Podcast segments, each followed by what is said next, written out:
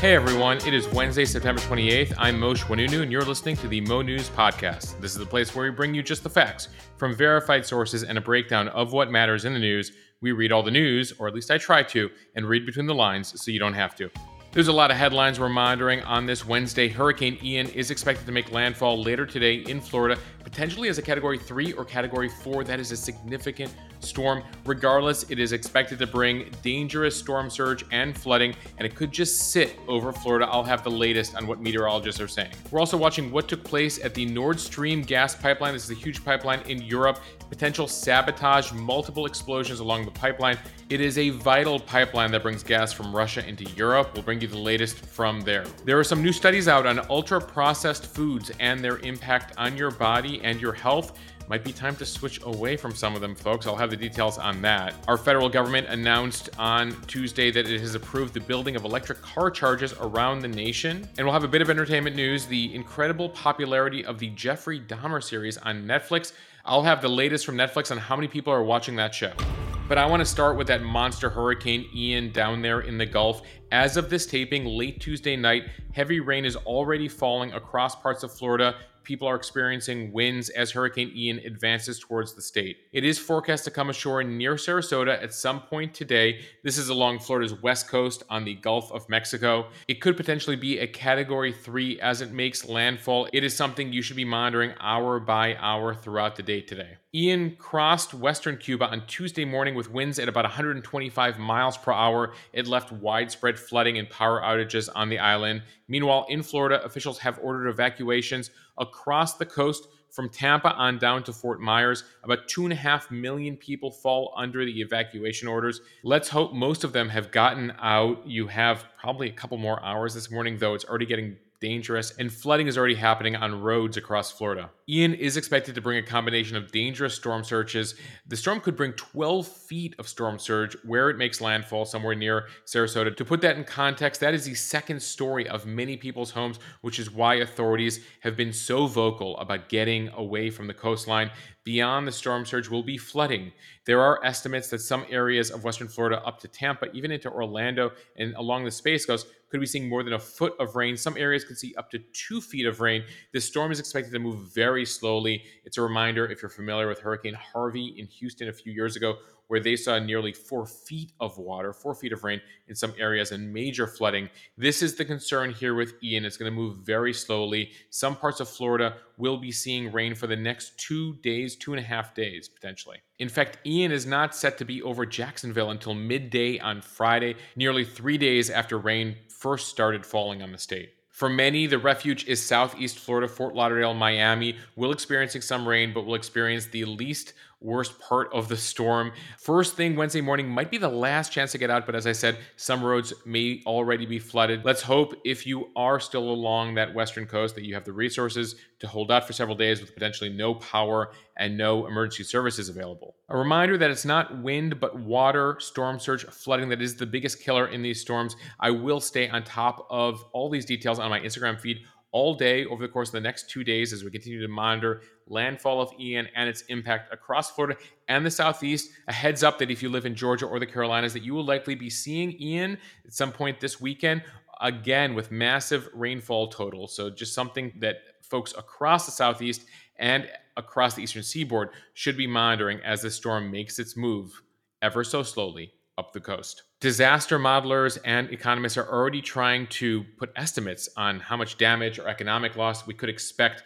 given this area. Right now, the estimate put out by one forecast, this is Enki Research, says there could be $45 billion in damage if the current forecast comes to pass. That's actually down. They were expecting 70 billion in damage if this made a dead-on hit on Tampa. It's looking as of Tuesday night like it'll hit south of Tampa, though Tampa will see an impact Either way, we will be looking at one of the most expensive storms in American history. The White House has already declared a state of emergency, which opens up FEMA help and funding, though it is already having one more impact in DC. The House committee that's investigating the January 6th attack on the Capitol was expected to have its final big hearing today in Washington. They have postponed that citing Hurricane Ian's advancement in Florida. One of the congresswomen who is on the committee, Stephanie Murphy, uh, her district is in the path of the hurricane. Though honestly, the postponement is not surprising. The committee wants as much media attention as possible on the final hearing. They have not set a new date for the hearing, but it'll likely be in the next couple of weeks. Okay, let's head to Europe, where major national leaders there said Tuesday they believe that the explosions that damaged the pipelines built to carry Russian natural gas to Europe were deliberate. This happened across the Nord Stream pipeline, which runs from Russia into Germany and Northern Europe and carries a significant amount of natural gas. A pair of explosions on Monday produced leaks in all three of the underwater Nord Stream pipelines that connect Russia and Germany. They've caused actually massive plumes of gas bubbles to break the surface of the Baltic Sea. I've posted some of those photos and videos on my Instagram account. These explosions do not appear to have been accidental, they appear to be deliberate. Some European officials are blaming the Kremlin, the Russians for doing this, though uh, critics of that will say that the Russians would have had more leverage over Europe by keeping the uh, gas pipelines intact. Now they have do underwater repairs. For now, the damage does not have an immediate impact on Europe's energy supplies. Russia actually cut off flows earlier this month, and European countries have been scrambling to build up their stockpiles of natural gas.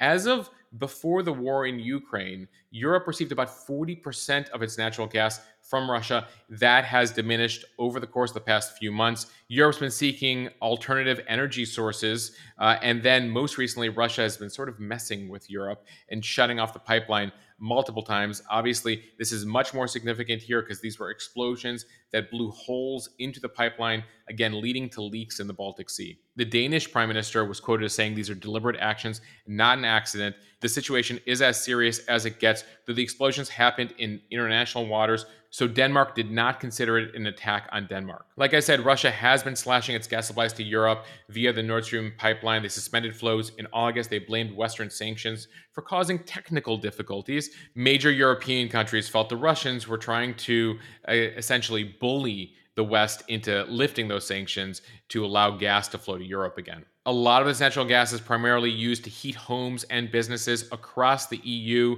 It came from Russia, which is one of the continent's largest and most important trading partners for energy, or at least it was until the war in Ukraine and the uh, bringing of sanctions by the West in European countries. Now, Europe is looking to continue to replace its natural gas now that uh, Russia has been cutting it off, now that you have an explosion of that key pipeline, they are looking to places like Norway, Azerbaijan, and the US, US huge natural gas supplier, among others, to try to fill the void. This comes as Europe heads into winter, and Europeans across the continent will need an energy source to heat their homes. Staying with Russian news here for a second, we have gotten details and results from that referendum that happened over the last few days in Ukraine. Russian installed officials in those occupied regions of Ukraine, surprise, surprise, say that huge majorities have voted in favor of becoming part of Russia. They had five days of voting here in what they called referendums. Everyone in the West has been calling this a complete sham. Here are the results, and this is even extreme by Russian standards. They said that the region of Donetsk voted with 99% to join Russia, Luhansk, 98% to join Russia, Zaporizhia, 93%, and a fourth region, Kherson, 87% to join Russia. We were expecting vast majorities given that Russian installed officials literally took ballot boxes, some uh, with armed uh, soldiers, house to house. Uh, for these referenda, telling people, hey, it's time to vote in the referenda. Do you want to join Russia or not? We will be watching how you vote as we take this box from house to house. So, needless to say, Ukraine and the West call this illegitimate, coercive, uh, and essentially illegal pretext for Russia to annex these four regions. These four regions, by the way, make up 15% of Ukraine. They're currently occupied by the Russian military, and they were taken over the course of the past seven months. Russia had moved up these referenda, by the way. They were not expecting to do these so quickly, but after Ukraine seized momentum earlier in September and routed Russian forces across northeastern Kharkiv, the Russians said, hey, it's time to hold referenda as quickly as possible in the regions we still hold and get them to vote to become part of Russia. Now, Moscow has been working to Russify areas like this under its control for the last several months. They have been issuing people Russian passports, rewriting school curriculums to be more Russia focused. The head of the upper house of the Russian parliament was quoted as saying they will consider incorporating officially these four regions of Ukraine into Russia on October 4th. That's three days, by the way, before Vladimir Putin celebrates his 70th birthday next month. This is a pretty significant move by the Russians, but again, they have announced results here, And surprise, surprise, the Russian gun barrel referenda got anywhere between 87% and 99% approval in many of these regions, according to the Russians. Meanwhile, back in Moscow and across Russia, we're learning via the UK Guardian newspaper that some Russians are paying up to $27,000 for a one way private ticket out of the country. This is all a response to the partial mobilization of the country's reservists that Putin made last week. Companies that offer private jet flights have reported a sharp increase. This is among the rich who can afford a $20,000 plus ticket out of Russia. They're now charging anywhere between 20,000 to 27,000 for one seat. They've seen uh, demand increase by uh, 500% in some cases, depending on the companies that the Guardian is speaking to. Russians can't go to many countries right now, especially after some of the sanctions went into effect, but they are headed right now predominantly to places like Turkey, Armenia, and Azerbaijan. The Guardian also reports that they have an example of a minister of parliament who escorted his son onto a plane to make sure that uh, they didn't have to serve or didn't have to be called up or mobilized as part of the service. It does speak to kind of the hypocrisy that many Russian men are calling out that the rich and the well connected are able to get their kids out of the country while the rest will have to serve. This also comes as we've seen pictures of miles of cars of Russians trying to escape the country,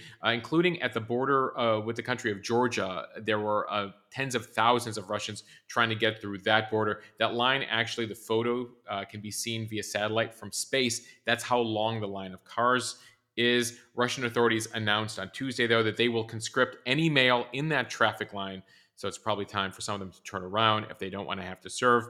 And the Kremlin right now is considering completely closing its borders given the number of Russian men who are trying to escape the country. Back here in the US, as we're about six weeks from midterms, we're already looking ahead to the 2024 presidential election. And Bernie Sanders, remember him? Well, he's doing some interviews, and he said on Monday that he hasn't decided whether he will make another bid for the White House. So if it didn't seem like deja vu enough with a potential rematch between Trump and Biden, Bernie Sanders tells CBS Mornings that, quote, I haven't made a decision as to whether I will run. Sanders, you may recall, is an independent who does caucus with the Democrats. He mounted his first presidential campaign in 2016, lost to Hillary. In 2020, he ran again, lost to Biden. He says his priority now is traveling around the country to get young progressives elected, though he is still considering running again for president. By the way, Bernie Sanders, currently 81 years old, Biden, 79 years old, Trump, 76 years old. For all of you tracking how old our president is and how old those who aspire to take him out are. Sanders was asked how he feels about the potential for Joe Biden to run for re-election as he currently plans to in 2024. All Sanders would tell CBS was, quote, that's his decision. Okay, on another front here, some good news if a lack of charging stations is one of the reasons you haven't yet bought an electric car. The White House announced yesterday that all 50 states have now officially received final approval to begin the construction of the first nationwide network of electric vehicle charging stations. The goal here initially, and they hope to expand this over time, is to place roughly one charging station every 50 miles along the interstates. This is all part of the White House plan to spur the widespread adoption of zero emission vehicles. The U.S. Transportation Department says it has okayed the charger plans for the final set of 17 states. They went through all 50 states in D.C. All of them presented plans, said, okay, are we ready for our funding? The feds have now triggered the release of $1.5 billion in federal funds to begin building the charging stations. It will eventually be $5 billion over five years. The goal is to install or upgrade chargers along 75,000 miles of highway across the US, and the goal is to install about a half million chargers nationwide.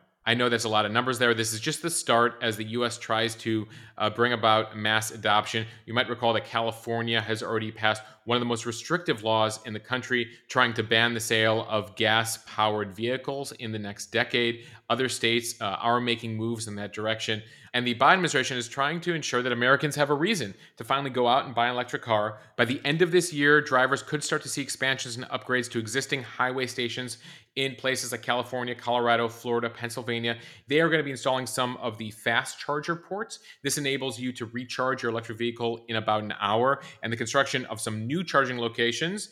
Uh, the first batch of these that were again approved today could begin next spring. Okay, some health news for you. This comes to us from the Washington Post. They're reporting out the larger impact of a study this summer that found that eating ultra processed foods leads to heart disease and potential death. It's really the latest in dozens of large studies. Scientists have found that ultra processed foods are linked to higher rates of obesity, heart disease, hypertension, type 2 diabetes, and colon cancer. The most recent one in BMJ, formerly the British Medical Journal, studied 22,000 people and found that people who ate a lot of ultra processed foods had a 19% higher likelihood of early death, a 32% higher risk of dying from heart disease, compared with people who ate fewer ultra processed foods. In many of our households, these ultra processed foods are go tos. They include breakfast cereals, muffins, snack bars, sweetened yogurt, soft drinks, energy drinks. Almost 60%, 60% of the calories that adults in America eat are from ultra processed foods, but we're not alone. They actually also account for 25 to 50% of the calories consumed in many other countries that includes England, Canada, France, Japan, Brazil, and Lebanon. And every year, food companies continue to introduce new ultra processed foods. They deliver uh, combinations of fat, sugar, sodium, artificial flavors. These are what scientists call ultra palatable, irresistible, easy to overeat, and capable of essentially hijacking the brain's reward system to provoke powerful cravings. I'll link to the Washington Post story in the show notes of this podcast. They also talk about alternatives here. They say the simplest way to cut ultra processed foods from your diet is to just buy fewer prepared and packaged foods and to consume more whole and minimally processed foods. Instead of buying sweetened fruit yogurts loaded with additives, they suggest buying plain yogurt, adding berries, nut butter, and honey. They also say consider skipping the frozen chicken nuggets and making your own baked nuggets at home, uh, which the Washington Post says in their story doesn't take that much more time. They also say to eliminate sugary sodas, sports drinks. I know this is hard for many people, but there was some pretty compelling data in this story uh, and these dozens of studies coming out on ultra processed foods. Again, I'll link to it in the show notes. And a bit of entertainment news before we go. We've gotten some numbers now on Netflix's newest biggest hit. This is the new series some of you have told me about about Jeffrey Dahmer. I haven't gotten around to watching yet, but it turns out that many of you have. Netflix announced that in its first week since its launch on September 21st, nearly 200 million people, about 196 million people watched Monster, the Jeffrey Dahmer story. Those number put it in the very top tier of Netflix since it changed the way it reports ratings figures in June of 2021. Only a few shows have done better than the Dahmer story uh, in recent years. That includes season two of Bridgerton, season four of Stranger Things, and Squid Game. Dahmer has already done better than Inventing Anna or the third season of You. So this really puts it in the highest echelon of Netflix shows. It's really taken the world by storm here. I will uh, make sure, though I have heard it's a hard watch by many of you. It's a 10 part series. It stars Evan Peters as the notorious serial killer, Jeffrey Dahmer. It's largely told from the point of view of the victims. It dives deeply into the police incompetence and the apathy that essentially allowed the serial killer to go on a multi year killing spree uh, and all the times that they got close to apprehending him or close to arresting him, but they ultimately let him go. Though, again, I've been told by many of you it's not the most uplifting show, but that should be no surprise. It is a show about a serial killer. All right, I want to thank everyone for listening to the Mo News Daily Podcast. Please remember to follow or subscribe to the show on whatever app you're listening to us on. It'll ensure that you don't miss a single episode. Also, be sure to review us in the App Store. Leave us a quick review. That helps us continue to grow the show, continue to grow, uh, move up the rankings over in Apple and Spotify, though we are available on all of the platforms that you typically listen to your podcast on. I'd love feedback on how I'm doing, on what you'd like to see on the podcast. You can email me over at podcast at mo.news also, a reminder to subscribe to the Mo News newsletter over at monews.bulletin.com. We have a new edition out today for premium subscribers diving deep into Afghanistan. So check that out. You can also follow me on Instagram if you aren't already at Moshe at M O S H E H, where I will be covering all the day's news today and continuing to follow Hurricane Ian as the storm makes landfall in Florida. I'll see everyone back here tomorrow.